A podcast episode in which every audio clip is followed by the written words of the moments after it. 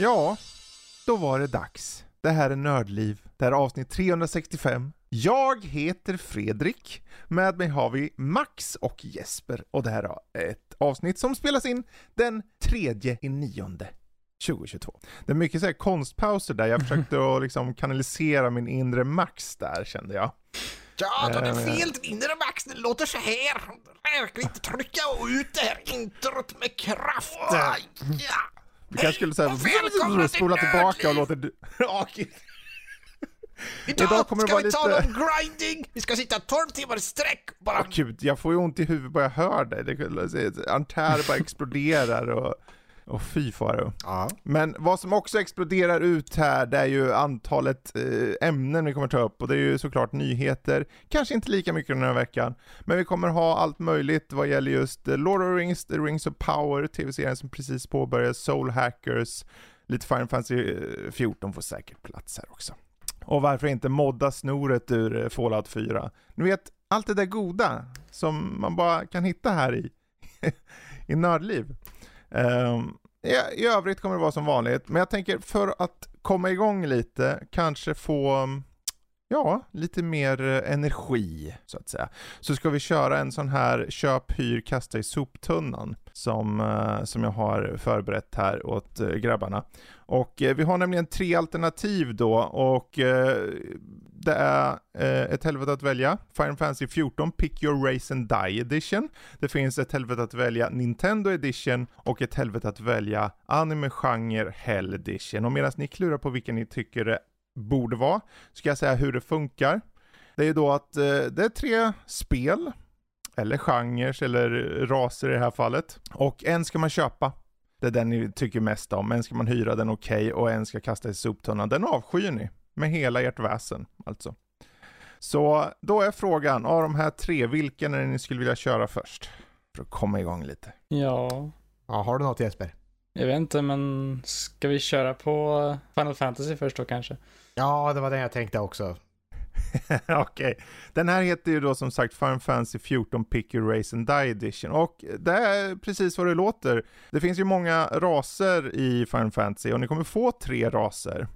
Och eh, av de här tre så kommer ni behöva då alltså köpa en och hyra en och kasta en i soptunnan. Och följande raser är det. Viera, Mikote och Ora. Tvungen att ta dem absolut liksom mest. Ja, det Och för er som är- sitter ute så här, men jaha, alltså vad, vad är det här? Jag vet ju inte ens vad det här är för någonting.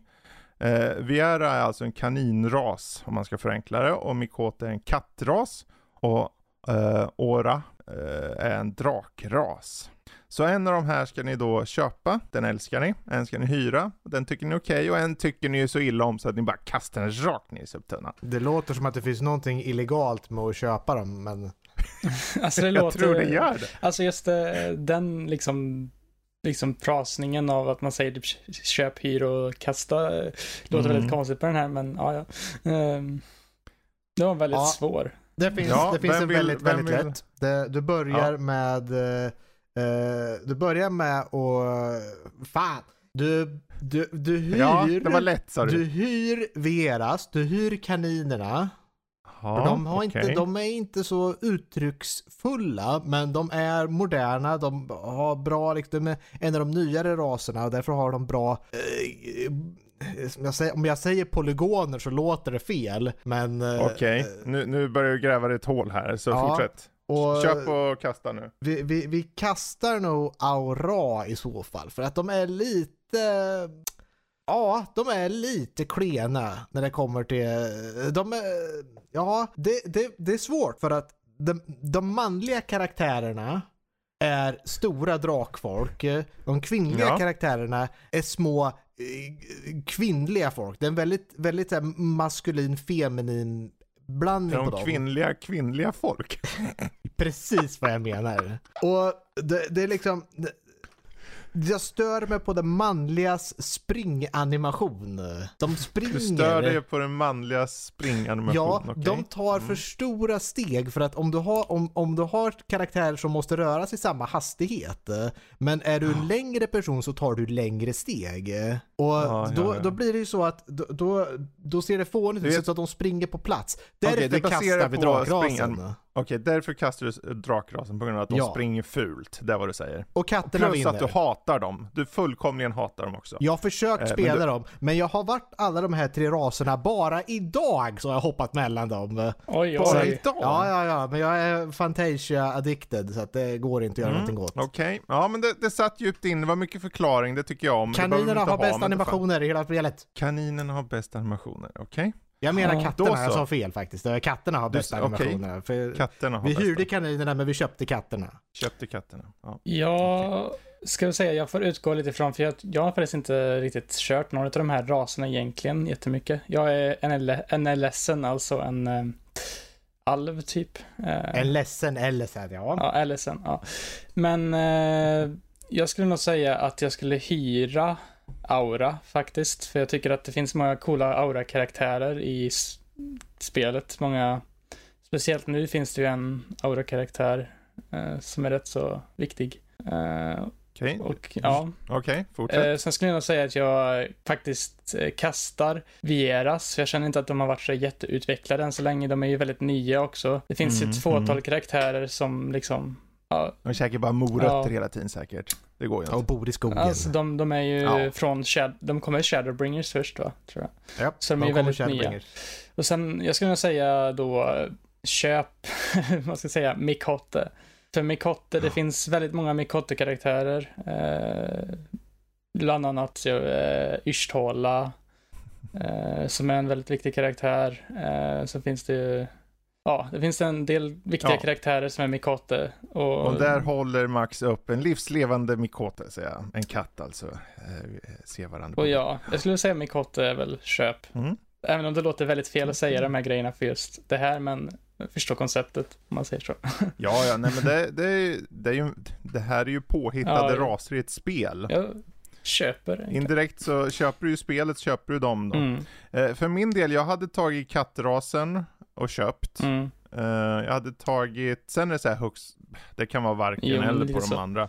Viera tar jag hyr och eh, Ora. Eh, drakrasen eh, kastar jag åt pipsvängen. De måste se för jävliga ut. Så här, två ben och en ansikte som en drake kan ju inte vara kul. Jag bara föreställer mig hur de ser ut. Som ni märker så är inte jag någon koll överhuvudtaget. Jag som publiken just nu bara, vad, vadå Åra och drakar och- fast människor? Ja, ja. Jag skulle inte säga att Men det de, var den. Mikotte och Viera är, alltså på sätt och vis känns de lite som typ nästan lite samma sak förutom att en har större öron och en har in- mindre öron ibland. Alltså, Okej. det känns lite som att Ja. de inte säger, ja. Vi går vidare. Vi tar en till här och jag tänker att vi, vi sparar på den här anime-grejen för vi har en som heter Mm. Nintendo Edition. Mm. Och det var en som egentligen hade sparat till dig Jesper någon annan gång så jag tänkte vi, vi river av den så får vi två svara i den mån vi kan. Eh, och det är då alltså ett helvete att välja Nintendo Edition som innehåller följande tre spel. Eh, Legend, Legend of Zelda Breath of the Wild är en. Xenoblade Chronicles 3 är en och Super Smash Bros Ultimate är den tredje. Det var en väldigt, eh, väldigt svår. Den ser bra ut. Alltså Du extremt får Det svår. var lite- just därför. Ha lite det betänketid ska så börjar jag svara med dem. Ja, du kan Ja börja. men börja du då. Ja, Okej, jag du ska köpa en, hyra en och kasta en. Vi köper Super Smash Bros Ultimate. Det finns mycket bra spelarvärde där eh, och man får spela med folk också. Skapar en viss eh, community skulle man kunna säga. Uh, Zelda Breath of the Wild, jag menar det är ju bara inslaget det har haft på våran kultur när det kommer till Open World Zelda-spel så har ju den slagit igenom. Och sen Xenoblades Chronicle 3, den är väl lite fast i gamla JRPG-krokarna så den kan nog ligga lite efter fortfarande tror jag. Mhm. Så på så sätt så säger vi att vi köper Super Smash Bros Ultimate, vi hyr Zelda Breath of the Wild och vi kastar Xenoblade Chronicles 3. Jag kan bli Okej. motbevisad på det här, men det är så det ser ut för nu. Ja, det, vi behöver inte ha så mycket argumentation. Det är bara att köra vet du. En ska Okej. bort, en ska Det ner. här blir nog Ja, eh, väldigt, alltså det här stämmer inte egentligen alls. Men eh, om jag ska, måste välja så skulle jag faktiskt säga Ja. Hyr Breath of the Wild. Eh, det Mm. är ett väldigt bra spel, eh, men det finns fortfarande vissa saker som jag fortfarande tycker är lite klena i den, till exempel Dungeon Designs. Det finns inga riktiga Mm. ordentliga dungeons och sen storyn är väldigt svag. Eh, det finns lite story men det känns som att jämfört med andra Zelda-spel så är den väldigt svag. Men det är fortfarande Yes, ett okej, väldigt ordentligt då. Köp skulle jag faktiskt säga Xenoblade Chronicles 3 för det är väldigt färskt i Ja, mitt minne nu. okej, Det är spännande. väldigt, alltså om man känner till Xenoblade Chronicles-serien, det är en serie som kombinerar både stora öppna områden, mycket utforskande med mycket story och ett ganska djupt combat-system som liknar sig mycket på eh, MMO-linjen med eh, väldigt Mm, mycket mm. MMO-mekaniker. Kanske inte någonting för alla, men det var ett spel som verkligen fastnade hos mig och bara fastnade i flera veckor när jag kom. Så jag skulle säga köp det. Precis, precis. Och eh, kasta skulle jag säga Super Smash Bros. Men eh, jag säger inte så för att det är liksom något dåligt spel eller någonting. Jag tycker fortfarande väldigt mycket om det. Det är, typ, det är fortfarande det spelet jag lagt mest tid på Switch. Men det är ett spel man kan spela hemma hos vänner och sånt och få typ samma upplevelse. Eh, det är inget single player-spel på det sättet, utan det är ett spel man helst spelar tillsammans med någon. Eh, Och därför skulle jag säga kasta det, för då kan du kan fortfarande köra det hemma hos folk och få samma upplevelse. Och därför säger jag så. Det här är ju varför det heter ett helvete att välja. Mm. För att det ska vara jobbigt. För att det ska göra lite ont. Men vad du egentligen säger då, att du hatar Super Smash Bros. och du kastar åt helvete. Ja. Wink wink. Där har vi det.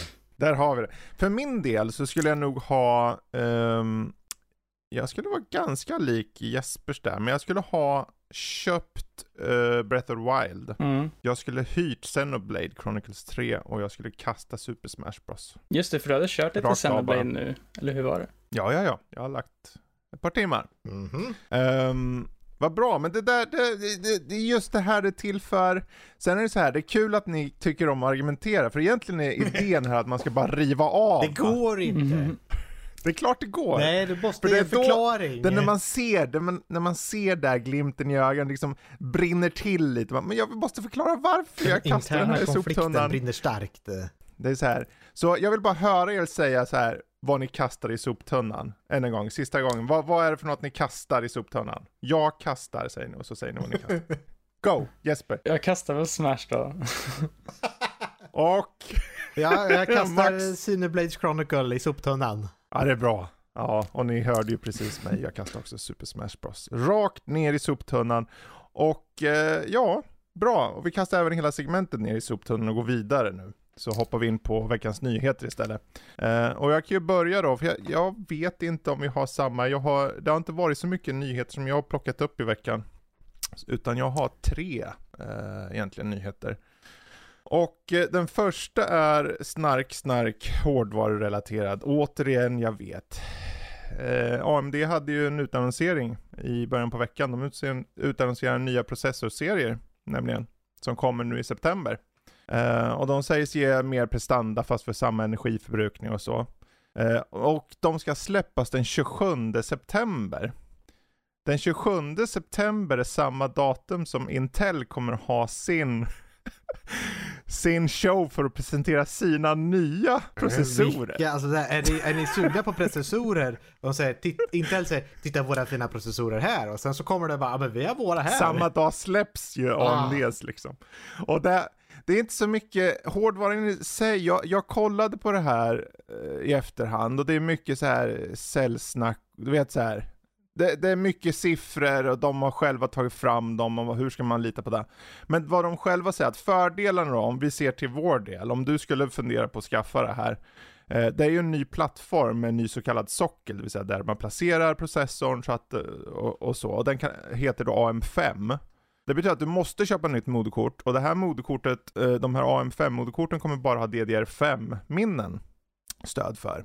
Det vill säga, då måste du köpa både moderkort och RAM-minnen när du köper. Så det är ju ett minus, för på AM4 så har du haft i många år, du kan slänga på en uh, ny eh, processor från senaste generationen på ett gammalt AM4. Uh, eh, men du får ju bättre prestanda som har en likvärdig energianvändning som föregångaren. Det är aldrig fel. Uh, och sen så kommer de komma med nya sådana här jag vet inte om du köpte en sån eller inte Max. Men de har de här 3D V-cache-modellerna som ska släppas nu på våren. Uh, jag tror 5800 3D V-cache eller vad den heter släpptes som blev en succé. Bara för att vara väldigt bra för gaming. Uh, du köpte en normal. Jag köpte den, jag tittade ja. på den men det, det blev en normal. Precis. Så att eh, egentligen är det egentligen hela nyheten där. Jag tyckte mest att det roligaste var, för det här, jag kan ju säga det, det är då Ryzen 9 7950X, Ryzen 9 7900X, Ryzen 7 7700X och Ryzen 5 7600X. De släpps då 27 september och bara att de gjorde det släppet på Intels dag för deras presentation och sina kommande var lite roligt tyckte jag. Så jag ville ta med det. Eh, bra, jag hoppar vidare. Eh, Halo, de skrotar split screens co-op helt. Just det. Kom de ut med en eh, nyhet om. De hade med även att de skjuter på, det skulle ha släppt sån här co-op för eh, online-läge och det släpps ju först nu i november. Och de kommer inte ha split screen, de kommer ha online co-op. Men yeah, that, that's it. Och det är så här, hela den här Inf Halo Infinite-releasen har varit Alltså... Instabil kan man lugnt säga. Ja, alltså de skulle släppa det i, i maj. Alltså de skulle släppa det för, ja. först sa de väl typ som de skulle släppa det vid launch nästan. Och sen Precis. efter det så sköt de det till maj. Och sen nu sköt de det till mm. typ indefinitely och nu det här typ. Så ja. det, alltså det tycker jag, det, det. känns bara väldigt skumt. De satsar ju väldigt, väldigt mycket på multiplayer den här gången. Ja. De har ju, jag tror det är säsong tre som skulle komma nu va? Uh, och uh, det är väl det de egentligen precis. tänker mest på. De tänker väl mest på multiplayer-upplevelsen och tar liksom lite single player-upplevelsen till liksom i baktanke då. Med att, mm. men jag tror att för många som jag vet i alla fall liksom är ju split screen co-op en del av Halo som gör det till det för de spelare liksom. Precis, det har ju varit en grundpelare mm. mer eller mindre i, i Halo uh, sfären där, så det känns så här konstigt bara. Och det är som att 343, de vet inte riktigt, jag vet inte riktigt vad de håller på med, deras fokus känns nästan jag vet inte. Mm. Ja, men, Splittrat och konstigt. Egentligen, hur, hur många spelar split, split screen local co-op? Är det så att det här är mm. en väldigt uh, vokal minoritet eh, som låter väldigt mycket och säger att det här har alltid haft det här. Men hur många Precis. är det som faktiskt använder det? Liksom, är det så mm. att det är mm. liksom 1% av spelarbasen som mm. faktiskt använder det, men kanske 15% av spelarbasen som tycker att den borde finnas där fastän de inte mm. använder den. Och kommer de sakna den när de faktiskt tar bort den? Precis. Ja, och det där är väl egentligen huvudet på spiken, för egentligen, eh, om de ändå har i november då en co-op online co-op. Räcker inte det? Alltså liksom. man kan väl... Eh, för, ja. ja. För det som du säger där, jag menar egentligen, de måste väl ha haft något underlag och egentligen någonstans som sagt så här: okej, okay, det här ser ut att vara så här statistik på hur många som har kört split screenen och att jag har ingen aning. Någon form av undersökning måste ha gjorts för dem att välja att helt enkelt skrota det. Men det är intressant att de har haft egentligen på, om man backar på steg och bara kollar på hela sen release har det varit knackigt. De först sköt de ju upp ett år och sen när den väl släpptes så släpptes den till okej okay betyg. Men det kändes så skralt innehåll och det har inte riktigt kommit något vettigt innehåll och Forge verkar, verkar inte vara igång heller. Så att, uh, ja. ja. Men uh, mm. Alltså jag tycker, att, det var det. tycker inte att de borde säga från början då att de ska ha split screen co för då ger de ju falska förväntningar. Mm. De borde bara säga direkt liksom, vi kommer inte göra någon split screen co utan vi kommer bara, vi kommer bara ha det online nu. Så jag tror folk, mycket mer, mycket mer människor skulle vara okej okay med det då. Precis. Ja, antagligen har de väl inte vetat om hur, de, de har väl satt alla mål på allting. Mm. Vi vill få med allt. Och sen har de bara förstått, aha, vi kommer inte vi har inte resurser, vi kanske inte pallar att få till det här. Um, det är synd, men det, så är det i alla fall. Uh, min sista nyhet är bara en liten, eh, ett tips då, på ett sätt. Uh, om man nu mot förmodan har Game Pass, så kanske man vill även dela med familjen. Det kommer komma en Game Pass Friends and Family version. Och då kan man ha fem konton för 22 euro i månaden. Eh, så om du bara, ja men jag vill mm. att uh, min dotter eller min uh, partner eller min fasters halvbrors kusin, ja vem som helst. Då kan man sen längre fram då köpa eh, den här tjänsten istället då. En, säkert en annan val bara när du väljer eh, subscription-nivå. Ja, det är ju en väldigt bra grej tycker jag ändå för att det är samma sak som man gjort med Nintendo Switch online. Att man Mm. kan dela på priset lite grann så kan man ju få det för liksom minska priset ganska rejält om man har ha- alla användare. Precis. Eh, och vem som helst ska ju gå med i det här i princip, så det, Mm. det är bra. Men ehm, ja, kontoinnehavaren kan i alla fall bjuda in fyra andra Mm. till att använda Game Pass. Uh, begränsningen ligger att alla måste vara i samma land. Det finns andra begränsningar med, som att eh, ägaren också då max kan bjuda in åtta konton per år. Sen blir det låst liksom. Eh, så om folk bara, äh, jag tröttnar nu efter tre månader och du har gjo- gjort ett antal inbjudningar, då får du vänta ett tag. Eh, just nu testas det i Irland och Colombia av någon anledning. Det var väldigt Det är väl speciellt. bra test, eh, testobjekt då antar jag som representerar olika typer av marknader. Så vi får se längre fram. Och eh, det där är min sista nyhet faktiskt. Ska jag riva av mina Så? Jesper, Eh, take it away. Jag på. tänkte, börja med en, eh, ett spel, en nyhet om ett spel och det är nämligen Assassin's Creed Mirage har nu blivit officiellt utannonserat. Ubisoft här kom häromdagen och sa att vår nä- nästa titel i Assassin's Creed-serien är eh, Assassin's Creed Mirage, att de kommer visa mer på deras Ubisofts show, eh, Forward Showcase som de kommer hålla eh, den 10 september.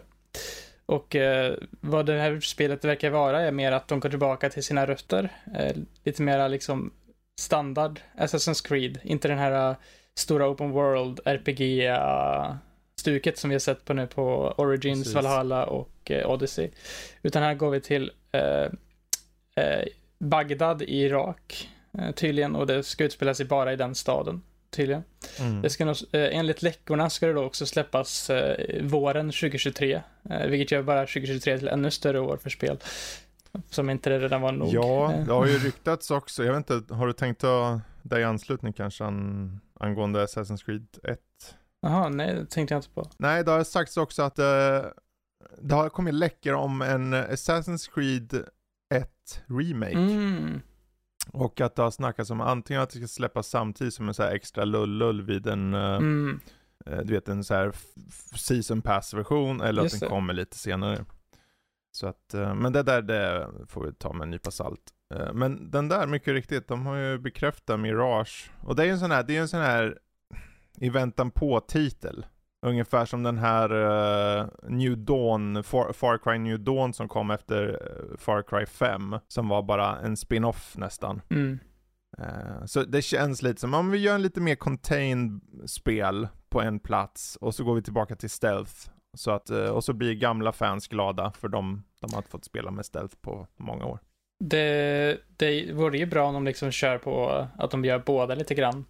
Att de har lite typ, för att eh, så här open world, fast även liksom den här eh, gamla, eh, mer liksom contained upplevelsen. Mm. Eh, för jag tycker ibland att när jag har kört Assassin's Creed Valhalla och Origins lite sånt så har jag känt lite så här Kanske Origins var bättre på det, men Valhalla specifikt tyckte jag var extremt, man ska säga, bloated av väldigt, väldigt Mm. mycket content, extremt lång story och liksom att man blir nästan lite avskräckt från att köra det, känner jag. Därför kan det vara Precis. skönt ibland kanske med lite en kortare, mer kondenserad upplevelse. Ja. Gillar ni stealth-spel? Nej, inte jättemycket alls egentligen. Eh, Alltså man är ju en gammal Tenchu-spelare så att det finns ju en plats för det. Eh, jag har aldrig varit någon Ja. jättestor förs- eller förtjust i stealth, eller i alla fall beroende på hur de hanterar det. Om det liksom är det Mm. enda man gör så vet jag inte riktigt om det är något för mig. Förr, förr spelade jag mycket, fast då spelade jag, jag spelade inte Assassin's Creed, jag spelade ett som hette Thief, som Mm, fanns just för det. många, många år sedan. Ja men det är ju en klassiker. Ja, och det var väldigt så här, det var väldigt, jag ska inte säga hardcore, det är så fult uttryck, men det var ganska så här, de, de, du måste gömma dig i skuggor och allting. Ehm, och sen kom Assassin's Creed som sa att det var stealth fast du liksom går in i en folkmassa bara och blev osynlig. Assassin's Creed är väl inte så jätte-hardcore i sin stealth heller. Det är väl mer liksom, Nej, det är just det, den är ju ganska så här. det är ganska Men det är så här, ja, oavsett. Vi, vi, vi kan gå vidare. Ja. Det, det är kul att det har blivit utannonserat, så får vi ännu mer 2023-spel. Det är vad vi behöver. Ja, sen kan vi prata om en annan nyhet som är mer av en, ett rykte egentligen. Eller ja, eh, Jeff Grubb, en ganska ja, känd industry insider, har eh, Mm på Gamespeed, eh, äh, Gamespeed Editor är han också, har eh, in, nyligen i en livestream sagt att han, äh, han, han, han säger att i alla fall det kommer komma en Nintendo Direct i september 2022 som kommer ha en del stora utannonseringar. Äh, han säger att han har hört att The Legend of Zelda Twilight Princess och The Legend of Zelda Wind Waker kommer få en HD-remaster-utannonsering på Nintendo Directen. Eh, och han, han, de säger också att han känner sig ganska så säker på just den här grejen. Uh, han säger också att det kan komma att en uh, Metroid Prime Remaster kommer till den här Directen också. Uh, och han tror att det här är ett, i alla fall en Nintendo Direct Mini. men, men men han säger att det finns fortfarande en stor chans att det kan vara en vanlig Nintendo Direct som även innehåller Breath of the Wilds uppföljare. Uh, mm. Och det är väl egentligen då. Nintendo brukar ju alltid hålla någonting uh, Direct-relaterat i, uh, vad heter det, september. Jag tror de har haft det varenda år sedan Switch kom ut, så det vore konstigt om de inte hade någonting i år. Så att mm. det kan man ha någonting, um, vad heter det, räkna med. Uh, Grub, Grub säger också att han tror att den här direkten kommer äga rum uh, veckan den, då den 12 september är, så då om två veckor. Men jag hörde lite också om att han kanske säger att det kanske med lite mindre sannolikhet då kan även vara nästa vecka redan. Uh, det är väl bara att vänta och se helt enkelt. Ja, ja för den, folk frågade honom om den och han sa jag är 100% säker. Mm. Så han var väldigt säker på det. Så det, ja, ja. Får vi se. Men han, han nämnde också att det potentiellt kommer en Playstation-event nu i september. Där var han inte lika säker på, men uh, vi får det, se. De har ju haft så här showcase, eh, sådana här stora showcase som de har haft mm. två september i rad. Så det skulle ju kunna hända, men det känns som att man måste vänta och se för det. Ja. Eh, speciellt nu när de har, det kan jag också ta upp, jag har inte, hade inte tänkt det som en nyhet, men jag kom ju på också det att eh, Game Informer, tror eller ja, Game Informer har en eh, cover issue nu med God of War Ragnarök. Där de visar mm. lite av eh, gameplay för spelet och även nya förmågor och sånt. Så om någon vecka här så kommer vi kunna se väldigt mycket mer om God of War Ragnarök. Eh, de hade nämligen en liten, liten gameplay-reveal igår. Den visade en minut av spelets eh, gameplay. Det verkar vara väldigt likt som, inte, inte som att det är någon överraskning egentligen, väldigt likt uh, God of War 2018. Men att man har lite mer unika abilities som är kopplade till mm. uh, Leviathan Axe och de där, uh, vad heter de, Blades of, of Chaos eller något sånt va? Mm. Uh, att de har lite olika properties, man ska säga. Så det är väl det som är stora. Men det kanske man kan komma till mer när det kommer närmare det. Eh, ja. den, sista, den sista nyheten jag hade också var, handlar lite om, det går hand i hand med Nintendo Directen. Eh, och det är mm -hmm. att eh, förra årets Goti, nämligen It takes two, eh, troligtvis eh, har en stor chans nu att komma till Nintendo Switch den med. Och det har eh, eh, precis som jag sa förut, det har varit mycket om den här Nintendo Directen. Mm. Och även eh, Jeff Grubb, även samtidigt som att The Snitch, en väldigt känd uh, Twitter-profil nu senaste, som har likat jättemycket grejer nu i sommar som har varit 100% korrekt. Nu har en mm. liten hint om att uh, It takes two kommer komma till Nintendo Switch. Och det skulle ju kunna gå hand i hand med, uh, vad heter det, att det kommer en Nintendo Direct eftersom att precis, det känns som precis. en sån utannonsering som skulle passa perfekt till Nintendo Direct.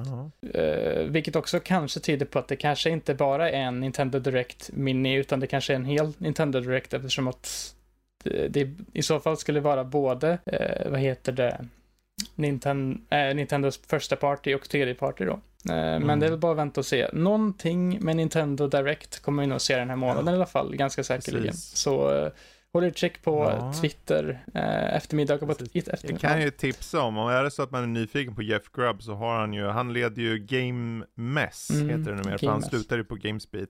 Um, uh, och det finns, han har ju en egen YouTube-kanal. Han jag har kolla där ifall att. Podcast som heter... lite jordnära person. Nintendogs podcast eller något sånt heter det va? När han pratar ja, om, eh, han är väldigt passionerad i Nintendo och han pratar väldigt mycket om mm sånt. Och han har haft ganska mycket, han har ju haft väldigt mycket inside information i, från olika källor och sånt. Och han, i, i regel är han väl ganska trovärdig ändå skulle jag säga. Och när han verkar så här, eh, liksom säker på någonting samtidigt som, Mm. jag såg också att det var en annan profil eh, som också likar en del grejer som heter Emily, Emily Rogers. Som också sa att det troligtvis kommer vara en Nintendo Direct och att den Nintendo Directen kommer innehålla Twilight Princess och Wind Waker. Mm. Det är ju två spel som har en redan en HD-remaster fast på Wii U. Det ska vara intressant att se, för då är det egentligen bara typ Xenoblade Chronicles X som saknas från Nintendo Switch utav alla eh, Nintendos större släpp på konsolen. Uh, vilket Ja. ändå skulle passa ganska bra om de släpper ännu mer från det nu eftersom att Nintendos e-shop på Wii U och sånt alldeles strax kommer gå ner. Så, Ja, men där har vi veckans nyhet i alla fall. ja. Eh, fan, mycket remakes och remasters. Det- Jag tänker bara på den här eh, Last of Us-remaken som släpptes på del 1 nu. Det var igår. När vi spelade. Ja. Det är mycket. Ja, ja, men vi hoppar vidare till vad vi själva har spelat istället. Eh, eller sett. Ehm, och jag tänkte, du, du skrev in här, vi pratar om veckan om den här Buried Memories, eh, Final Fantasy 14. Men dina intryck Jesper, vad är de då på det? Eh, om jag går först in på story, huvudstorydelen av Buried Memories så, eh, så tacklar det väldigt liksom nya teman skulle man kunna säga i Final Fantasy 14 som verkligen får mig, jag tycker den var väldigt spännande. Vi åker Mm. till en annan dimension, eh, The 13 Spoiler warning. Spoiler warning då. Och få möta på eh, Void Sense som är en slags varelse som har, ja, Där man kan koppla det till att säga att du har som, det finns olika dimensioner och säga att det här är eh, Final Fantasy 14s helvete. Och Mm. där bor demonerna och demonerna är alltid hungriga efter livskraft. Iför. Och det, det, det enda vi har sett av demonerna är då många folk har gjort såna här pakter med dem. Så vi har träffat på demonerna i våran värld ibland. Att det är liksom att de bara, åh, det, är en sån där demon, den här personen har blivit övertagen av en demon. För de vill ju komma in i vårt, eh, liksom, i, i, och vi, vårt, vår, vår dimension är så förgylld av livskraft så de vill ju komma dit. Det är, så, det är ett paradis för dem för det är slut på deras ställe. Så att- och nu får vi faktiskt åka till helvetet för att vi har en anledning att, att ta oss dit och vi lyckas eh, hitta en portal för att kunna ta oss in där. Så det är mycket spännande. Mm, och den storyn är väldigt, kanske inte ska gå in så jättemycket på detalj på allt som händer, men det är ändå väldigt, det är intressanta lore-detaljer om karaktärer och liknande som man kanske inte riktigt såg komma. Det är speciellt en karaktär i början som uppenbarar sig, som är en void som är ganska intressant. Och sen Eh, jag tycker, hela, jag tycker om hela stämningen i den här patchen. Det känns som att eh, förra patchen, vad heter den, Newfound Adventure, var inte så här jättemycket, eh, liksom, jättespännande. Den var ju mera liksom, det är ju första patchen såklart efter Endwalker, så det är inte så jättekonstigt att de inte riktigt har kommit igång nu med någon ny story. Det var ju mest att hjältarna träffades igen och de gick ut på någon skattjakt eller vad det nu var för att hitta den här portalen till det här helvetet egentligen. Men här får vi faktiskt åka dit och få reda på mer om storyn där. Och sen finns det även ett quest som man kan göra som ett vanligt standardquest efter eh, den här patchen som ger ännu mer lore-information och det är ganska mörka saker som händer i den här patchen faktiskt, kan jag säga. Sen har vi ju även eh, de nya Pandemonium Raider. Mörka saker som Mm. händer i patchen. Det, förlåt jag avbryter där, men det är bara när jag hör det här så tänker jag, men eh, vad, va, va, mörka saker... Jag förstår ju att de uppenbarligen lägger till content för varje patch. Jag tycker det är ganska spännande att höra. Blir det så?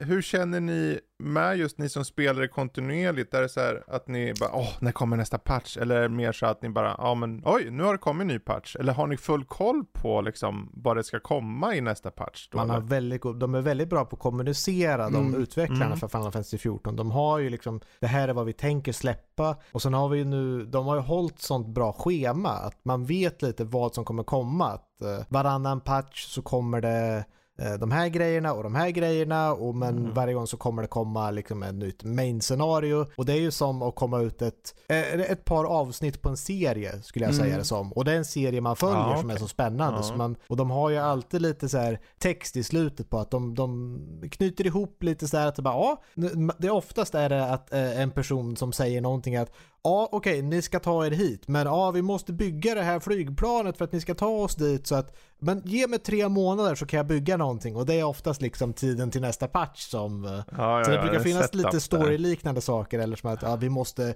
måste ta igen oss innan vi går vidare till nästa steg. Så. Okej. Ja. Ja, jag skulle säga det Ja. att eh, de har ju så här live letters hela tiden regelbundet, uh, Yoshi P och hans kollegor. Där de förklarar, liksom, de går igenom väldigt noggrant på vad det är som kommer komma. De ger en ny trailer till den nya patchen som oftast är väldigt välgjord, väldigt, eh, ganska bra på att liksom, beskriva det som kommer hända och liksom, fast utan att spoila allt för mycket också. Mm. Eh, och jag tycker ändå att en del av patcherna som är post-game-patcher eh, har nästan varit bättre än en del av storyn, eller talat. Så det är alltid intressant att se vad de tar näst. Sen har vi ju även eh, raid stories och liknande som är eh, också lite så här, de är ju side quests men de är ju, ger ju väldigt mycket till världen. Bara i den här patchen fick vi ju de nya pandemonium raiderna som ger ett, ett, ytterligare, vad heter det, kontext till det här eh, pandemonium som är ett Ja, typ också ett slags helvete kan man väl typ säga. Alltså ska du försöka, det är för invecklat att börja förklara vart Pandemonium Ja. finns och hur hela Ja, så- det men kanske är jag inte ju, ska men... Det är ju fyra bossar om man säger det de släpper. De, alltså, de släpper fyra bossar eh, som är lite extra story då för att få lite mer förklaring. Men egentligen är det egentligen fyra standalone bossar efter varandra som har en story och sen blir det en liten paus och sen släpps fyra till och så blir det en liten paus och så släpps Mm. fyra till. Eh, och det är ju där de har släppt den här patchen då och då finns det ju också väldigt coolt gear du kan få. Så det finns både det här gameplay-initiativet på att gud vad spännande att slåss mot de här bossarna för att lära sig vad man behöver göra för att besegra dem och vilket coolt gear du får efteråt. Och man säger åh vad coolt, nu kan jag liksom samla på mig det här gearet och se frän ut också. Speciellt, jag vet att uh, Savage, jag har inte, test, jag har inte hunnit testa dem än, eh, uh, Savage-tieren, men jag vet att om man gör Savage, alltså de svåra varianterna, alltså, äh, även om de, de är ju ganska tuffa bara av sig, men det finns ju en ännu svårare variant av de här bossarna som heter Savage. Och de kan man ju få nu för första gången lysande gear och liknande va? Eh, förstått det som. Liksom shining. Ja, du har på, på normalnivån så har du eh, har du lysande, det var som var nytt, att vanligtvis de här jättefina, coola, lysande sakerna finns oftast bara på svår, svårighetsgraden. Men den här gången så släppte de lysande på normala svårighetsgraden, men vill du gå på den supersvåra svårighetsgraden så har du möjlighet att färga om dem till vilken färg du vill. Mm. Och så, Vadå, vapnen eller? nej, det är hela rustningar och alltihopa. De lyser med coola effekter och allt vad det är. Ja, det måste det ju. Det kan ju vara ganska bra också att uh, skaffa mera gear från de här raiden också eftersom att varenda dungeon och boss har ju en item level man måste följa upp och eh, den blir bara högre och högre för varje patch. Eh, så ja, men jag tycker Mm. att de här, de var ganska utmanande en del av dem alltså. Jag tror att det var den tredje bossen som vi svettade, vi svettades ganska rejält med i vår, när jag körde. Mm. Jag tror att det var... Ja, det där tar man allt på första försöket. Ja, men är du ja. Eh, men en annan. Men jag tycker att det var en väldigt bra patch. Det finns ju ännu mer som har kommit i den här patchen som jag... Det finns ju en Island Sanctuary som tänkte typ så här Cottage Core Final Fantasy 14 där du tar hand om en ö och gör lite olika saker. Mm. En helt stort minispel i bara det som folk har väntat på väldigt länge, som var väldigt efterlängtat. Eh, Och det har kommit nu. Sen finns det väl även eh, så här andra sorters nya sorts dungeons som har kommit i den här, eller som ska komma i 6,25 eller vad det nu är. Det är väl de här variant dungeons kommer, tror jag. Om jag minns Mm. rätt. Så det finns alltid Ja, det mycket var ju den där uh, Cottage Core-delen var väl där du pratade om sist. Extra mycket va, Max? Ja, om du bara Mm. vet. ju, Hela mina, så de, de är ju så bra för de skämtar ju om det i början när du kommer dit. Typ, Okej, här är en helt tom ö och du ska överleva här och du ska bygga av materialet som finns här. Och de säger i början, ja du ser ut som en äventyrare som skulle kunna slå ner ett träd med bara händerna. Men här tänker vi vara lite civiliserade, så här är hur du craftar en yxa. Så de gör ju skämt på hela survival-genren där också. Ja, så, ja, så att de ja. är väldigt Ja. self-aware. Mysigt. Mysigt. Ja, ja. Final Fantasy 14, Buried Memories alltså. Ehm, bra, vi, hopp, vi kan hoppa vidare. Ehm, jag funderar på om jag ska riva av F122 lite snabbt. Ehm, jag, ser, jag Kör på racingmästaren. F1. Ja, och det, om jag ska vara helt ärlig finns det inte så mycket att säga, men har ni kört fjolåret så är det typ samma spel fast med mindre content. Va? Mindre content. Ja, det, de, val, de hade ju något som var en sån här storyläge, så du fick en berättelse. Och är det någonting som jag mår fysiskt illa av, så är det om de försöker liksom krångla in någon stackars filmsekvens med någon gubbe som ska lära sig någonting och må bättre och prata med sin mormor när hon går bort i någon snöstorm eller något. Det är såhär, nej, nej, ni behöver, det är ett bilspel. Vi behöver inte det. Och då har de lärt sig det och den här gången har de inte det. Och då tänker ni, ja men varför beklagar du dig? Ja, det är mest så att spelet har allt som man förväntar sig att det ska ha och det gör så lite nytt så att jag satt på vissa sätt så här, men gud Codemasters, ni, eh, har ni ens försökt nu? Har ni bara kopierat och sagt ja men vi tar bara det som vi hade i fjol och så får några nya skins. Det känns så faktiskt. Det är väl eh, oftast jag... grejen med uh, de här typerna av spel känns det som. Med typ såhär det är FIFA, i regel grejen, FIFA men... och sånt liksom. Ja, skillnaden är vilka som gör det. Här, där EA prånglar ut, och det är väl förmodligen EAs fel kanske, vad vet jag. Um, Cold Masters var ju själva förut. De släppte ju Dirt-serien, de släppte Dirt Rally, de släppte Grid och de här. Och det är sjukt bra serier.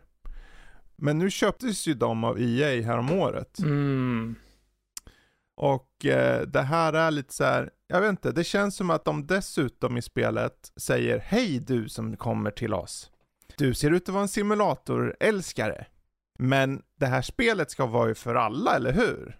Så att det är mycket saker som är djupt, som att det har så här, inte nog med att du ska liksom köra practice rounds tre gånger och sen ska du köra en qualifying och du ska köra eh, ordinarie race. Det är ju ganska normaliserat, liksom normalt för den här typen av spel. Men du ska också prata och välja massa alternativ på hur du kommunicerar utåt. Du ska välja liksom för varje vecka små, små beståndsdelar som du ska lägga tid på för att uppgradera. Och det är så här supergranulärt liksom grejs i i, i säsongen som man tänker, okej okay, det här är ju kul om man är simulatornisse, men varför säger ni då att det ska vara tillgängligt för alla? För, hur menar ni att det här är tillgängligt för alla? Jag vet inte, för de har dummat ner vissa saker och vissa andra saker är så här. okej, okay, vem, vem bryr sig om den här biten? Jag vill bara ut och köra bil nu.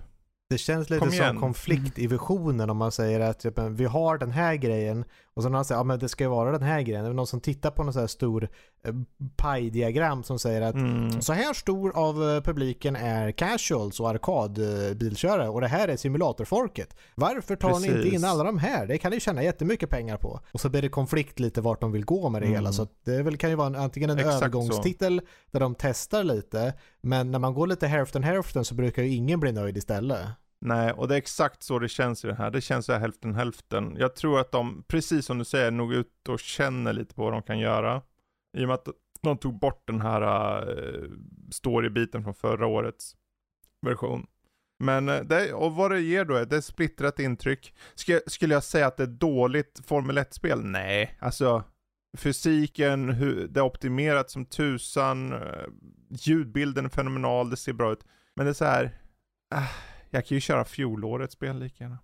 Så att eh, jag skulle nog avvakta och köpa det just nu. Eh, det är inte att det är dåligt, det är bara att det finns redan i, som spel. De har inte gjort så mycket som på riktigt hjälper till och det känns lite splittrat sett till vad de vill rikta sig mot för publik. Mm. Eh, så det är F1 2022. Eh, en recension kommer i veckan lite mer ingående för någon som vill titta på sajten. Bra. Um, jag funderar på om vi ska hoppa över till Max här, för du har ju moddat och moddat och moddat och sen då har du moddat också. Och sen kan man börja om och så kan man modda från början oh. igen. Fallout 4, är det där du har gjort med det? Alltså, det, det, fin det, finns olika delar här. Vi har Fallout 4 och sen har vi eh, Nexus. Jag tror det bara heter det bara Nexus, den modstället det, ja, Nexus Mods heter eh, sajten och där vet man, har man befästa spel som ska moddas så är det ju dit man, eh, man sträcker sig. Och de har ju ett, eh, jag menar, jag vet inte, om man säger till dig Fredrik, du är ju inte supermoddaren eh, där det kommer till spel. Nej, om det, det är ju du som är modmastermannen. Ja. Vad tillbaka. är det som känner dig, håller dig tillbaka från mods? Om du säger nu, nu ska du spela Fallout 4 igen och, vad, och du ska modda det, vad, vad känns jobbigt när du hör det? Jag skulle inte säga att något känns jobbigt, mer som att jag tänker oftast, men jag har ju kört det och jag har typ 30 nya spel här. Jag kan ju lika gärna gå vidare. Typ så. Jag har ju förr när jag växte upp, höll jag på att säga, när jag var yngre, då mådde jag ganska mycket. Eh, men sen har det avtagit med åren. Mer som att, det är ju inte som att inte grundspelen oftast har ganska mycket content tänker jag. Så när jag då får Fallout 4 och sen har jag Skyrim och sen har jag spel X och sen har jag spel X efter det. Så brukar jag få ganska mycket content i varje spel. Med det sagt, skulle det vara något spel så skulle det väl vara Fallout-serien som jag skulle vilja ge mig på. Uh, mest för att jag, jag gillar den estetiken, den, den världen och den typen av uppdrag. Uh, ja. Så... Jag kan ju ge lite vad som är mm. så smidigt med modding i dagsläget. För jag har ju varit med mm. och moddat sen jag tror jag började ordentligt på Oblivion och gick tillbaka lite till Morrowind när det kommer till liksom mm. äldre sånt. Och sen till det här så har man ju liksom, visst när man var riktigt gammal på Doom-tiden och man liksom eh, gick in och bytte ut eh, texturer med egna bilder och sånt där liksom när det var ja. lätt och du kunde bara föra in någon och jag vill byta ut musiken i min i mitt GTA-lista så att man slänger mp3-filer i den här mappen. Eller jag moddade, ja. förlåt jag avbryter, jag moddade och editerade i Unreal Tournament framförallt och i Baldur's Gate 2 och Baldur's Gate 1.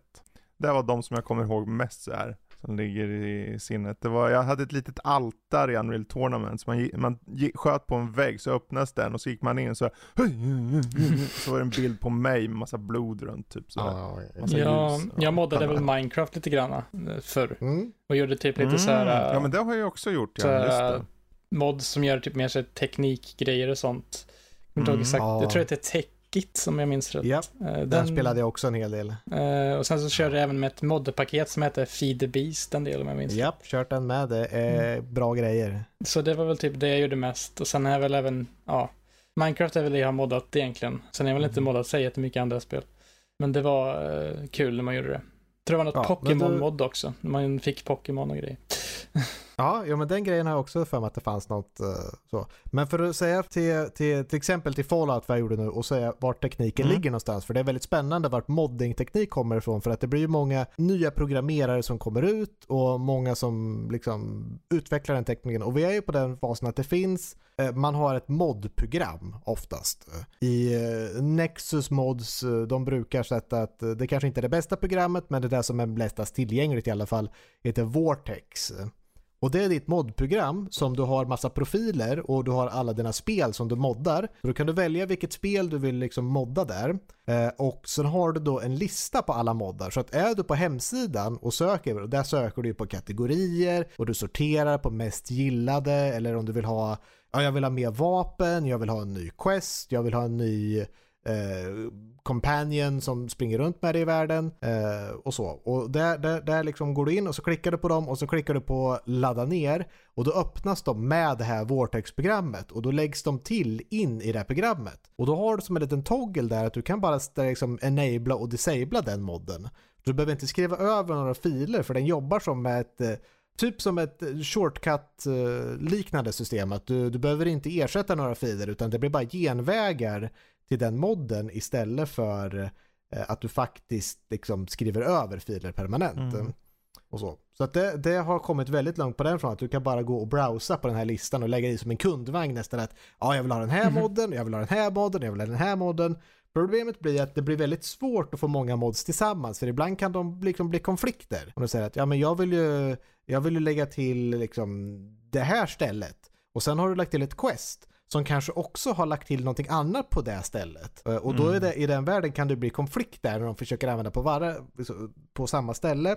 Och då behöver du ha en patch som får dem kompatibla med varandra och då måste det ha funnits en utvecklare från någon av de två moddarna som gör en kompatibilitetspatch mellan dem. Och det är väldigt mycket jobb och där börjar det bli väldigt jobbigt. Men de har en grej på det här Nexus Mod just nu som heter Collections. Där du kan, där du kan sätta upp paket om man säger med färdiga moddar. Och då kan du ha de största och liksom där finns det lite du kan rösta på. Fungerade den här listan för dig? Har det kraschat mycket för dig? Vad är stabiliteten? Mm. Röstar du ger en poäng? Du kan liksom chatta med dem. Och de som håller på med det här håller på och gör nya revisioner och uppdaterar sin modlista. Och den kommer komplett med färdiginställningar också. Mm. Det enda man behöver göra för att använda det här collection som är relativt nytt nu är att du behöver ha en subscription på den här modsidan. Mm. Att har du inte det så kan du ladda ner en collection fortfarande men du behöver klicka och ladda ner på varje mod som är i den här listan. har du en betalning så, skets, eh, så, så sker det allting automatiskt. Mm. Och då slipper du allt som har jobbigt med modding och säga att jag vill ha eh, Fallout 4 eh, Eh, och jag vill ha det med 400 mods. Eh, som jag har liksom 25 stora DLCs, eh, story Quest-expansioner. Det är uppgraderad grafik, allting till 2 eller 4K.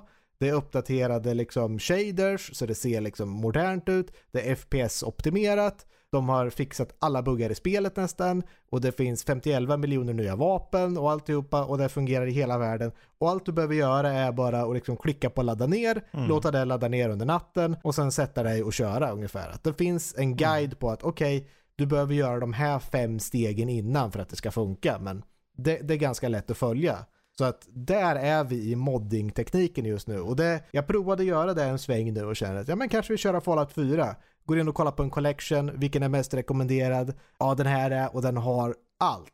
Och den har patchat med så att allting funkar med allt. Det är ju utmärkt. Ja, alltså jag har ju, jag funderar ibland, för förr när jag moddade, eller då var det så här, ska du göra en total conversion? Jag vill ha en total conversion på um, Unreal Tournament så det blir som Star Wars. Eller det var några så här total conversions på mängder av RTS-spel fanns det också för att få olika det. Ja. typer av eh, så, sånt. som- Ja men då blir det helt nytt, det blir nya ut, nytt utseende och ny typ av spelmekanik och så. Det tyckte jag var ganska coolt så. Mm. Men jag vet inte hur djupt jag gick in på den här typen av moddning i de nyare FPSen och sånt. Jag tror jag moddade lite i Deus Ex eh, och Half-Life såklart. Det var ju en jäkla massa moddning där. Men du märker ju, det var ett tag sedan. Eh, Ja. Sen kom 2000-talet. Jag skulle säga att det som är stora grejer på djupet de har faktiskt gått med Fallout. är Mm. att, eh, Fallout var ju lite så här att Bethesda gjorde ju mycket PC-RPG-spel. Och sen Mm. började de göra lite konsol-RPG-spel också om man säger. Det började bli liksom, man började klaga på menyerna till exempel, att de är så få konsolifierade. Så de här Mm. moddarna har ju liksom på grunden gjort om hela UI-systemet.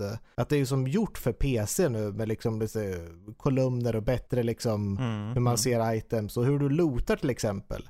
Att du behöver inte stå och titta i en kista och öppna en kista utan du bara tittar på kistan och direkt där får du upp en liksom meny och kan plocka ner items.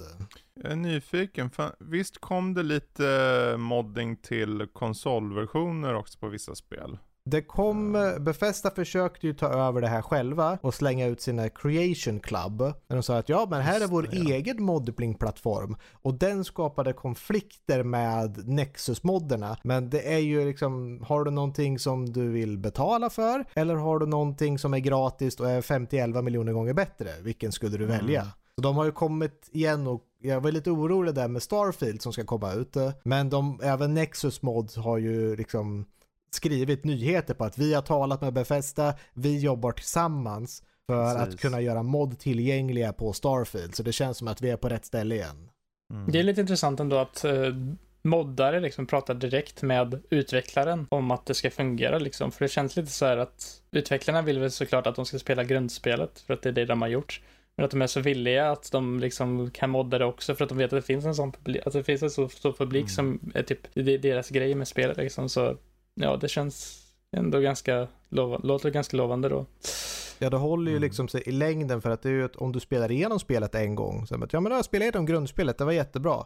Och sen så får du de här att du kan köpa Skyrim 50-11 miljoner gånger för att du kan modda det så mycket eh, och köra om det flera gånger. Och då hålls det ju vid liv och då folk som kanske inte spelade och kände att nej men nu är det här spelet gammalt. Eller jag tyckte Mm. inte om den här grejen i spelet så jag köpte det aldrig. Och nu vet de, ja men det finns en mod som fixar det. Ja Mm. men då är det dags för mig att köpa spelet. Så att det, det blir som en livslängd på det. Mm. Mm. Ja, ja. Fallout 4 moddning alltså. Uh, Modmastermannen är tillbaka. Han Nexus. Mod Collections. Kolla in i det om ni vill eh, hitta nya paket och spela. Jag ska döpa det här avsnittet efter dig, så här modma- Modmastermannen är tillbaka. MMM. MMM. MMM. Eh, Men vi hoppar vidare, vi tänker vi tar lite, ja du får välja lite. Vill du snacka Sword and Fairy eller Soul Hackers 2, Jesper? Jag tänker väl, jag kan väl snacka om det här Sword and Fairy då, i så fall. Mm. Eh, för att det är ett spel som kanske inte kanske uppmärksammas jättemycket. Sword and Fairy Together Forever är ett, det sjunde spelet i en kinesisk RPG-serie eh, som heter Sword and Fairy eller Chinese Paladin heter den också. Och det här är då den första spelet som får lite mer uppmärksamhet här i väst. Jag tror att sjätte spelet också släpptes i väst, men det var inte till samma liksom uppmärksamhet. Det här spelet är då ett action-RPG. Eh, det spelas som jag tror det är Yu Xialing eller något sånt och Shuvu eh, är väl huvudpersonerna. Yu är en, eh, en karaktär som är föräldralös, bor med sin morfar eller farfar, jag vet inte riktigt vad utav dem det är egentligen. Det är grandpa i alla fall. Och eh, hon, eh, och hon är föräldralös som jag sa. Och hon träffar på den här Shuvu som är en deity eller en så här gudom gudomlig Mhm. karaktär som hon knyter bond med och ger sig ut för att rädda världen från vicious beasts som har kommit dit och lite sånt. Mhm. Eh, De träffar på lite andra karaktärer också som eh, hjälper dem. Eh, Sang Yo som är en pilbågsskytte och Ba Majing Moking eller något sånt, hur man uttalar det, som Mm. är en eh, vad heter det, magikastare. Och det här är ett action-RPG då. eh, Där du styr de här fyra karaktärerna i strider. eh, Går runt, slåss och besegrar bossar. Löser lite pussel. Utforskar en väldigt, väldigt vacker värld. Där grafiken är verkligen riktigt snygg i det här spelet. De har verkligen gjort ett snyggt jobb med det de har. Mm.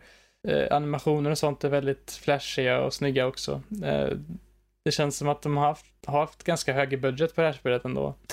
För om man kollar på de gamla spelen i serien så har de inte alls det här sortens eh, budget. Ehm, och det här är ju då PS4, eller PS5-versionen också som jag kört, så det flyter på bra, laddar väldigt fort och jag har Mm. en ganska, det har en ganska intressant story. Den har väldigt mycket, den tar väldigt mycket från den kinesiska fantasy-berättelser och sånt. Så all, allting är inte jättelätt att hänga med i, för det är mycket som man kanske måste ha referenser till, kinesiska fantasy. Var det folksagor? Typ, Ja, mycket folksagor och man ska rädda en, eh, ett barn som är The Chosen One. Shu Shu heter han och han är väl eh, med där eh, till exempel. Man åker bland annat till eh, demonriket och möter karaktärer där och det, ja, det, Mm. det är ganska matigt spel. Det finns ganska mycket sidequests och liknande att göra också. Mm. Eh, det finns lite variation i gameplay också. Det finns eh, en del pussel som avbryter det här bara konstanta actionen och ibland så är det även stealth-sektioner med eh, Sangyo som går runt. Men en väldigt intressant sak och någonting som jag tycker är ganska upp- uppskattat ibland också är att om du egentligen bara är där för att spela för actionen och storyn så finns det valet att, eh, vad heter det, skippa pussel helt och hållet om du eh, fastnar på den för länge. Eh, Okej. vilket är lite en intressant grej. Det är någonting man, om man vill kan man ju såklart fortsätta att försöka, men om du känner att nej, det här var inte ens kul och det är inte ens min grej och jag vill bara ha mer action så kan du ju gå vidare och bara köra på.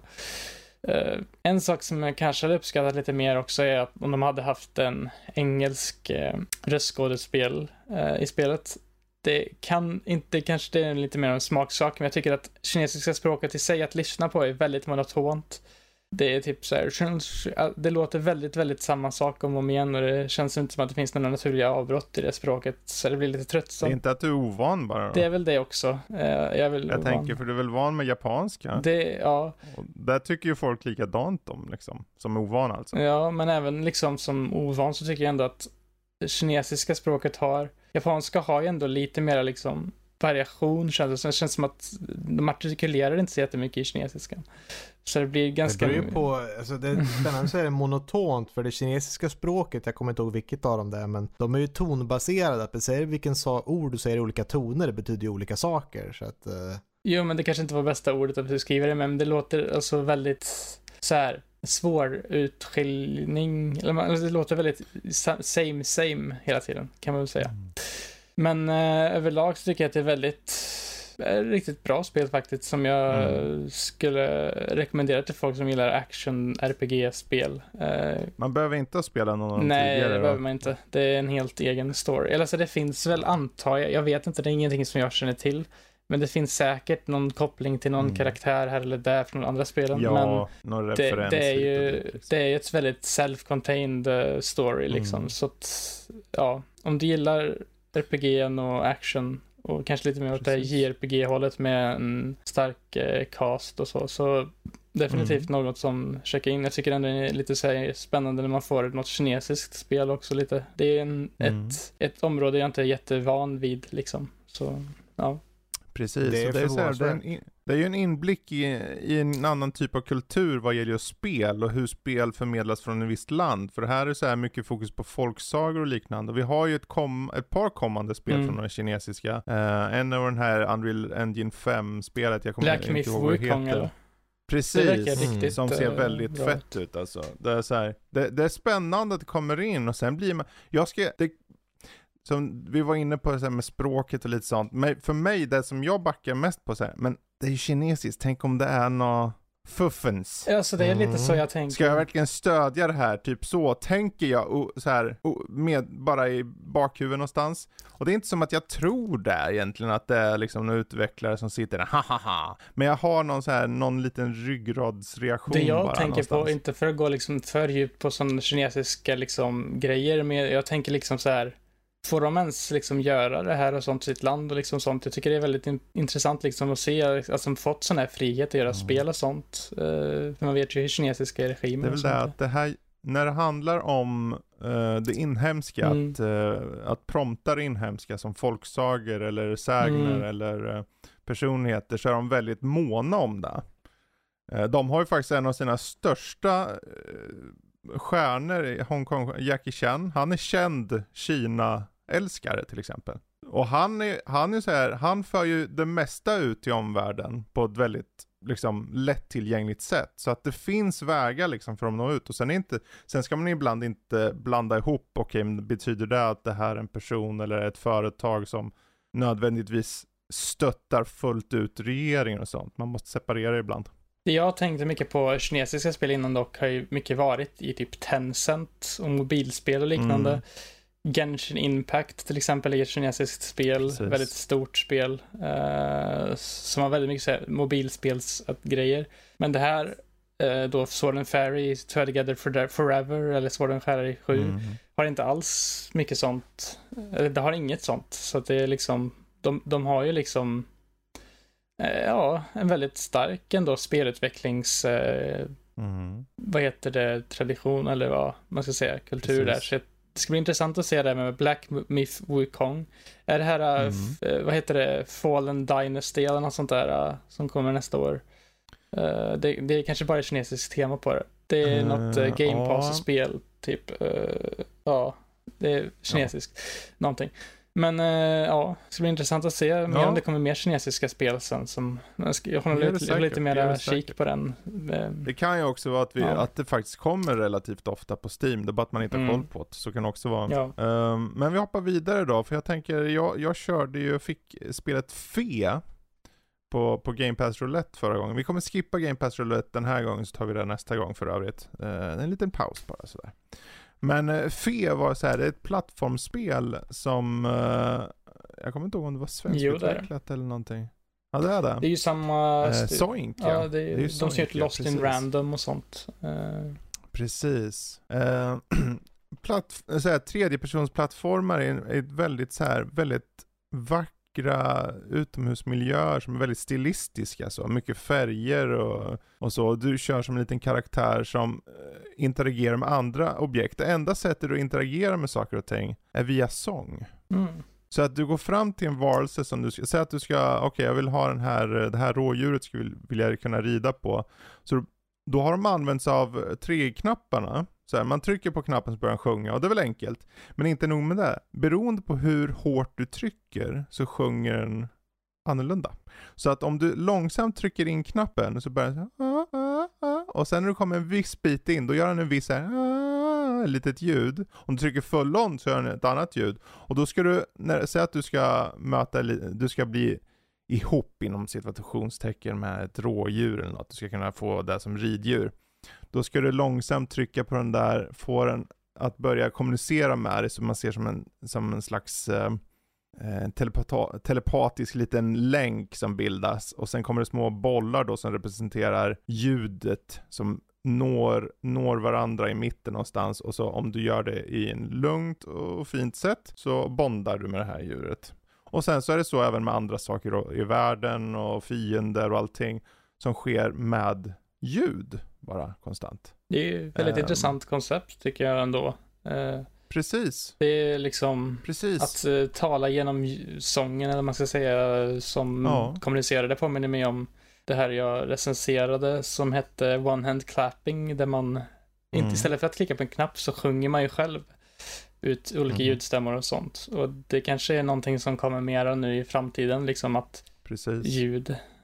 Eh, Ja, det, det, det är ett, var ett mysigt litet spel. Det här att man ska lära sig olika ljudläten som gör att man kan bli vän med olika saker. Man kan man- manipulera saker och ting, varelser och växter. Jag tyckte det var ett fint och sött sak. Jag vet inte om det är något som jag bara sk- skriker ut på berget. Ni måste ut och köpa fe.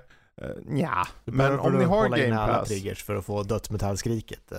Ja, DLC till dödsmetallskriket. fe. Men, är det så att ni har Game Pass och gillar plattformanden, vackra världar och framförallt lite mer nordiska miljöer, kolla in Fe. Så har ni det där. Eh, bra, apropå lite magiska saker och ting. Jag funderar på om vi ska ta och hoppa över till lite tv-serier.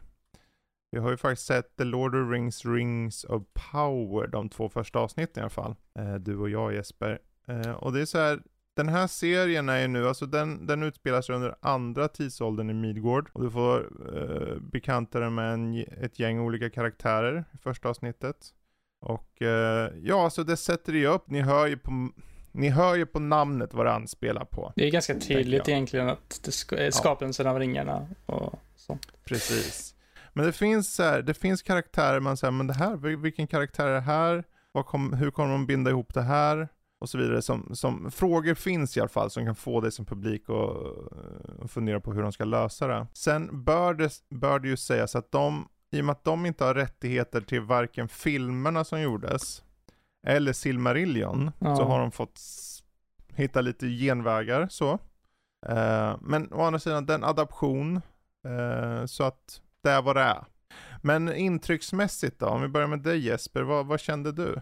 Jag som inte har någon vidare koll egentligen på Silmarillion eller något sånt jättetydligt, tycker jag ändå att, jag tycker ändå att det har varit ganska bra hittills ändå. Jag tycker att det finns en bra start med liksom en del, liksom man, karaktärer, Galadriel till exempel känner man igen och Eh, alltså, det, jag tycker det är intressant att liksom se så här lite mer vad som hände innan. Eh, det jag har hört, de har ju liksom, det enda de har rättigheterna till är ju appendix-delen i Sagan om ringen-boken, vilket är typ Precis. jättetunn, typ så här, del som bara berättar om typ så här, när karaktärer dog och när de levde och lite sådana saker. Så jag Mm. tycker ändå att de har, med det de har så har de gjort väldigt, alltså de har ju ändå hittills, det, det är bara två avsnitt än så länge så det är inte så jättemycket att gå på, men jag Precis. tycker ändå att de har ganska smart grund. Det är ju, många klagar ju sig Mm. på att de har mycket svarta och sånt. Jag jag tycker inte det stör mig alls egentligen, faktiskt. Ja, du menar mörkhyade Ja, personer? jag tycker inte det är någonting för Ja, mig personligen. Jag vet inte, det tänkte jag, Jag inte tänkte- på. Det, ja. det, jag tänkte det först när vi, när vi i andra avsnitten träffar på Durins fru. Ja, det, typ, Och jag kan bara säga att jag tycker hon är skitbra. jag tycker också den är nice. Jag tycker hon var jättebra. Det var, det, där kom det igång på riktigt när de hade den här mellan Elrond Mm. och den här Durin. Jag tyckte den biten var, det här var underhållande. Nu, nu har vi något här. Ja. Ehm, Sen måste det ju också eh, tilläggas hur, alltså man märker ju direkt alltså hur extremt påkostad den här serien är. Alltså, de har ju verkligen en budget för den här serien alltså. Oh ja, 60 miljoner per avsnitt. Det är helt Dollar. sjuka mängder pengar och det kan man ju fråga sig, behövde de lägga så mycket pengar på det? Men jag tycker ändå att, ja, man märker, det finns ju typ inte så, jag tycker det är kanske lite överdrivet, men jag Mm. tycker ändå att det, det blir väldigt snyggt och de har ju verkligen, det känns ju väldigt magiskt som vi sa tidigare med att det Precis. görs något magiskt. Eh, Ja. och ja, men eh, mina intryck hittills är ju ganska positiva. Jag får se lite hur det utvecklas Mm. senare. Eh, Mm. men jag tycker att, ja, det, ja, Ja. så. Ja, för min del, eh, jag tycker ungefär som dig där, att jag, jag vet inte riktigt vad alla beklagar sig på om jag ska vara helt ärlig, utan eh, jag kan ge, det, ge folk att första avsnittet är eh, mer långsamt i sitt tempo. Men å andra sidan är det worldbuilding och det Mm. sätter upp saker och ting och du får två avsnitt på en gång. Så att jag, jag, skulle, jag skulle säga om du ska sätta det med det så sitt ändå och se de två avsnitt som finns. De finns ju tillgängliga. Eh, för i andra avsnitt tycker jag det kommer igång på riktigt. Eh, sen är det så här, frågan är snarare, okej, vet de vart det ska leda? Eh, hur etablerar de karaktärerna? Några av karaktärerna har jag inte riktigt fått band till. Galadriel själv tyckte jag var, jag Ja. vet inte om den karaktären. Elrond gillar jag. Jag gillar Durin också, den här dvärgen då, och, och, och sen har de någon, inte Hobbit, men Vad heter den de igen? heter Harefoot. Harefoot, ja, så jag. heter de. Hon lilla tjejen. Eh, och det tyckte jag var intressant och de har, det kommer en komet som slår Ja. ner med en viss sak i, utan att säga, ni som inte har sett får titta själva. Och just den biten sätter upp saker som jag blir väldigt nyfiken på, men det gäller att kunna få tid med karaktärerna, för just nu vart det väldigt spritt med många karaktärer, så att de har inte fått mer än, okej, ja, varje person har ett uppdrag, en quest, en ett motiv så att säga, men vi måste få lite mer under skinnet på dem för att faktiskt Ja. komma någon vart. Jag tycker ändå... Men jag hoppas, Mm. jag hoppas ändå att det kommer gå framåt på den biten och det, som du säger, det är påkostat så det är vackert. Men jag personligen fann mig så här, oh, jag vill, nu vet jag vad jag ska titta på varje fredag faktiskt. Eh, jag har nog längtat lite efter den här typen av fantasy som är magisk fantasy, lite sådär high, jag vet inte, high fantasy lite grann. Till skillnad från Game of Thrones som där allting, alltså allting är incest och allting är blod och någon skär ballen av någon och sådär. Det är alltid någon som dör på ett horribelt sätt. Och det är inte som att det inte kan dö Ja. saker här. De hade med en orch. Bara en orch visar sig vara ett motstånd kan man säga. Så hur är det då sen längre fram om det mot förmodan är jätte- jättemånga på ett slagfält? Ja, alltså jag har ju sett lite av det House of Dragon nu också. Jag skulle ärligt talat säga att jag är mer investerad i Lord of the Rings, Rings of Power faktiskt, än i den just nu. Eh, jag tycker att, Ja. eh, jag tycker också att jag kanske saknar lite det här med den här sortens high fantasy som typ bara Tolkiens världar egentligen. Ja, men jag tycker att det, Men, ja. det alltså, som sagt, bara två avsnitt. Mm. Det är ju lätt att tycka av, om två avsnitt. Det är ingen recension av Nej. en säsong. Eh, det, det gäller att de, att de bibehåller tempot de hade i avsnitt två, att de fortsätter så. Jag vet att nästa avsnitt ska vara ute på en specifik ö, så att säga, utan att säga så mycket. I alla fall har det sagts om det. Eh, det här är som sagt andra tidsåldern. Eh, så att eh, det blir spännande att se. Det blir spännande att se. Men jag, jag känner mig positiv än så länge. För första tidsåldern, är det det som är Silmarillion, eller? Nej, det pratas om i... Ja, Silmarillion, Nej. det är ju, jag har inte läst Silmarillion i bokform, jag har bara läst Wikipedia typ som ger, ger så här sammanfattningar. Mig, mig vetligen så är det eh, över många perioder beroende på men jag tror, jag tror Silmarillions, de här ädelstenarna finns ju med Ja, de, även de här. nämner va? ju Silmarils i andra Ja. avsnittet. Så. Så att, ehm, ja. Det är synd att de inte fick rättigheter till saker och ting. Jo. Sen kommer Embracer bara, vi köper allt! Ja, alltså det... Eller rättare sagt, vi köper rättigheterna till allt! Jag tror att det var så här att de försökte, de har ju budgeten Amazon att köpa saker, Ja. men var, jag tror att de försökte verkligen lägga jättemycket pengar på att köpa det, men de bara tvär, Mm. det är Tolkienförbundet eller vad det är, tvärvägrade att ge dem dem. Så Mm. det var väl lite mer det Kanske det. uh, vi har hört. Ja, det är synd. Ja, Ja, jag tycker att det skulle nog ha varit bra för dem att haft mer uh, rättighetsåtkomst till senare säsonger så man Ja. faktiskt kunde binda ihop saker. Men vi får se. vet inte hur många säsonger de de gör på den här heller. Får... Fem är det sagt. Fem det ska bli. säsonger? Oj.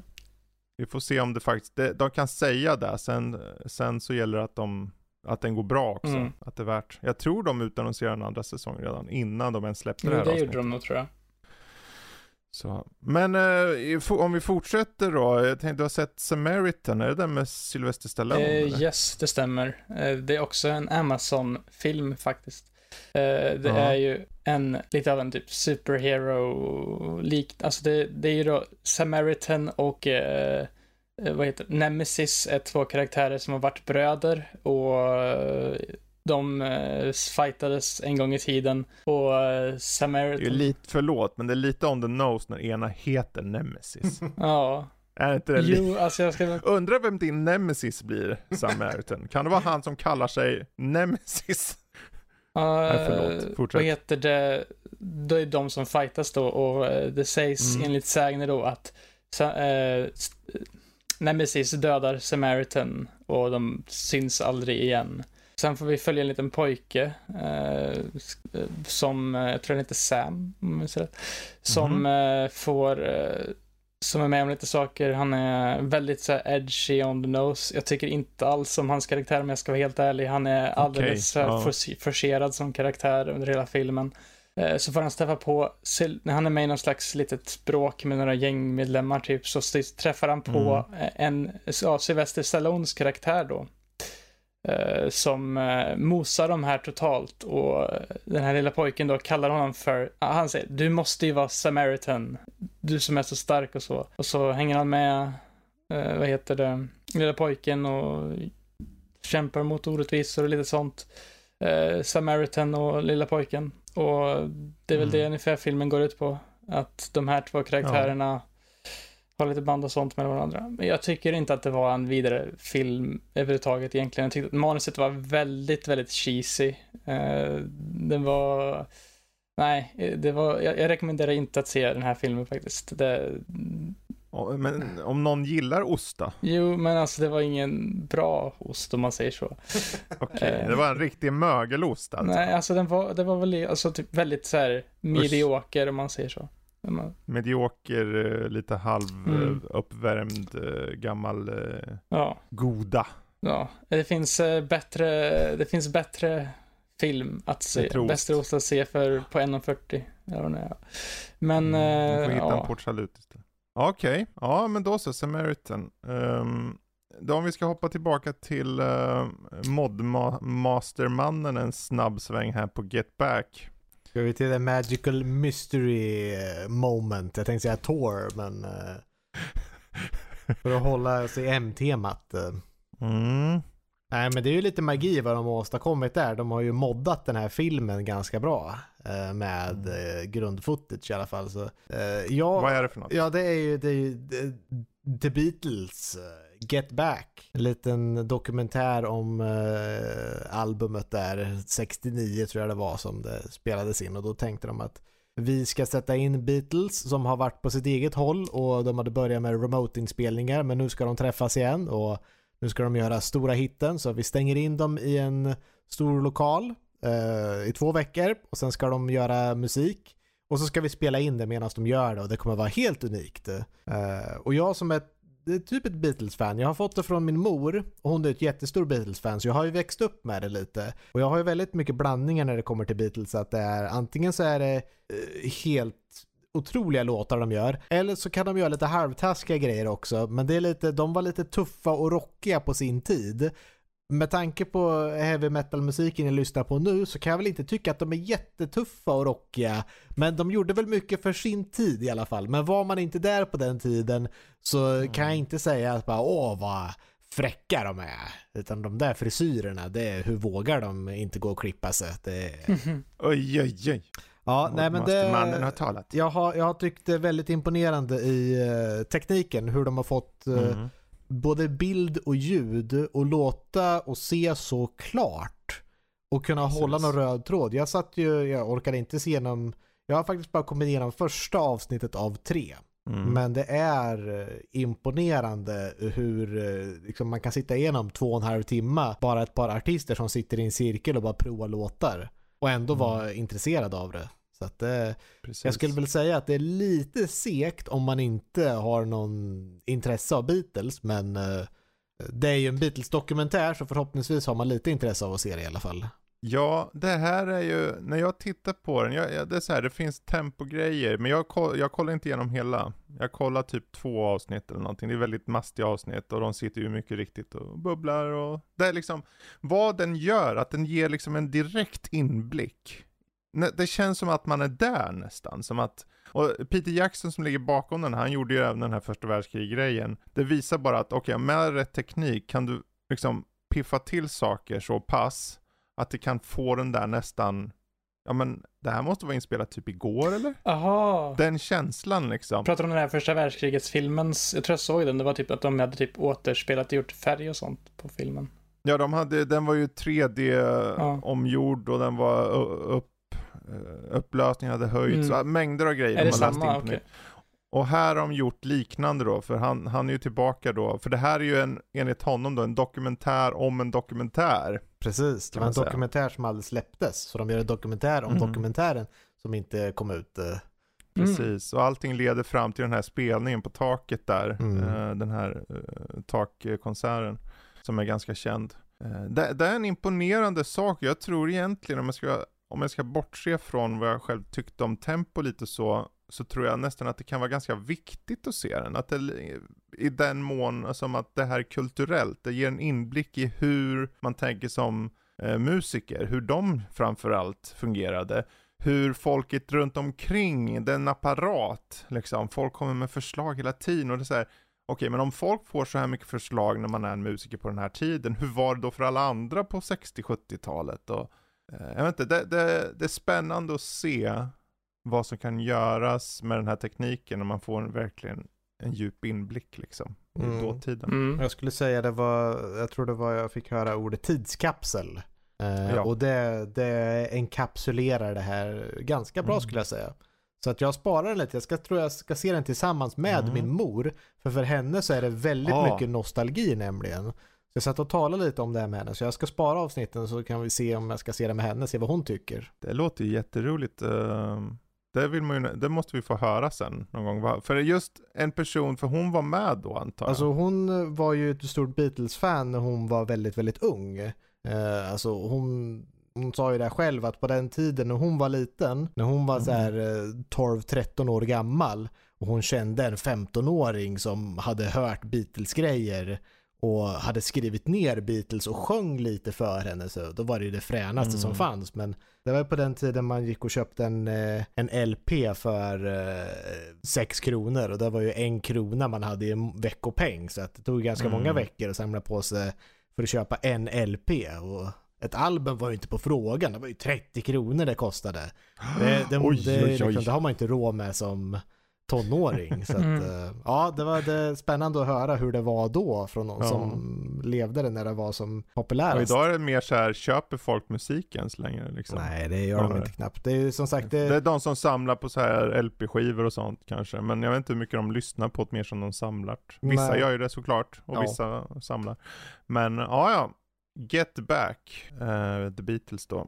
Uh, och vet ni vad, jag tror vi tar och rundar av där faktiskt. Um, vi kommer spara på lite grejer till nästa gång vi är med, tänker jag. Uh, och uh, jag menar, är det så ni har mer av oss så vet ni vart ni hittar oss på hemsidan, nörli.se. Det är ju även på sociala medier då, att noljiv.se.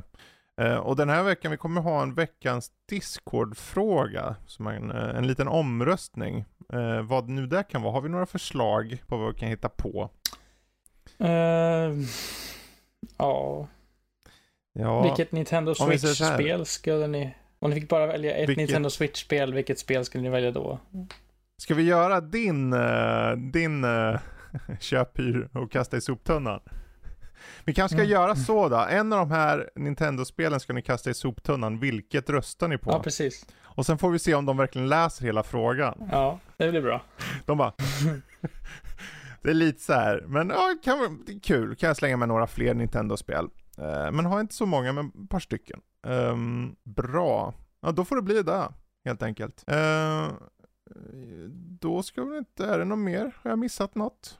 Ja, joina ja. Discord, kanske klicka på, gå in på hemsidan och så ser ni en Discord-ruta med en stor connect-knapp. Om ni klickar där så kommer ni in på Discord-servern, Nödlivs Discord-server. Mm. Här kan ni interagera och snacka med folk om alla möjliga nördiga Precis. saker. Film, spel, tv-serier, anime, vad som helst liksom. Exakt. Musik. Och är det så att ni till och med mm. har en fråga till oss, eh, det vill säga, eller en fundering eller vad som helst som ni kanske vill att vi ska ta upp i podden, så finns det en eh, textkanal som heter Q&A för podden. Skriv vad som helst där bara, typ. Eh, hur mycket moddar egentligen Max på en vecka? Eh, vad är problemet egentligen med kinesiska spel Jesper? Mm. Sådana saker liksom. Eh, är du dum i huvudet Fredrik? Varför spelar du bara They Are Billions om och om och om igen? Det är för att det är så mycket zombies som fyller skärmen. Så att när de exploderar så flyger de utanför skärmen och jag tycker det är kul och tillfredsställande. That's why. Så, men det får vara bli allt. Så jag tackar eh, Jesper och Max. Så säger ni hej då. Så hej då! Hej då! Hej då!